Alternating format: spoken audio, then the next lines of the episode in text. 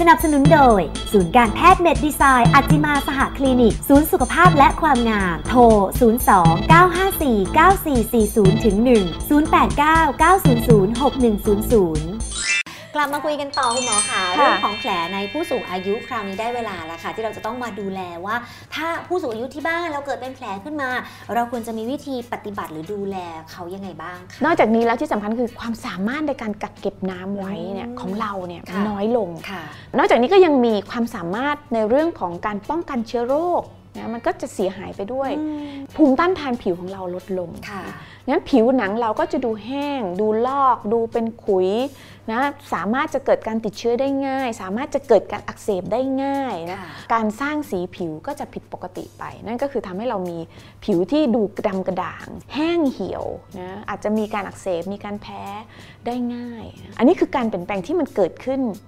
ภายในค่ะ เป็นความเสื่อมของอายุนะเป็นการสะสมของเสียในร่างกายค่ะหรือว่ามันเป็นภาวะที่มันมีการเพิ่มสารอนุมูลอิสระในร่างกายอ่าอันเนี้ยก็จะเป็นตัวที่กระตุ้นให้เกิดความเสื่อมเร็วขึ้นค่ะนั่นก็มาจากสารอนุมูลอิสระที่มันสูงมากขึ้นในร่างกายค่ะแล้วก็บวกกับ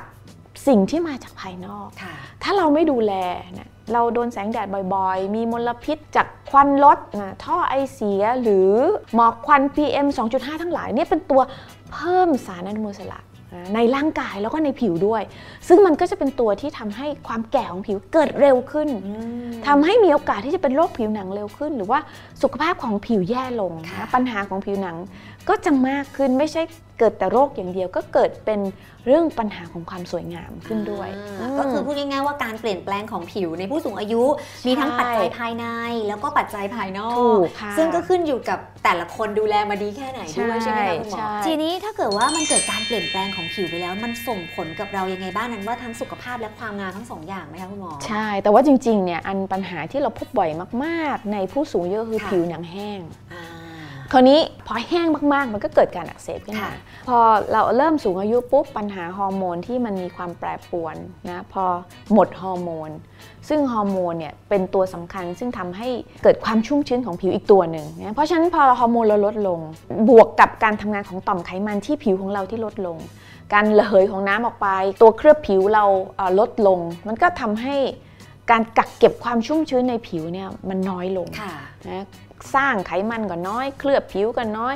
ระเหยออกไปก็มากเสียออกมาก นั่นก็เลยทำให้ผิวแห้งอืมนะพอผิวแห้งเนี่ยผู้สูงอายุก็อักเสบก็ค่ะกลายเป็นผิวหนังที่ลอกเป็นขุยเป็นการอักเสบขึ้นมา เป็น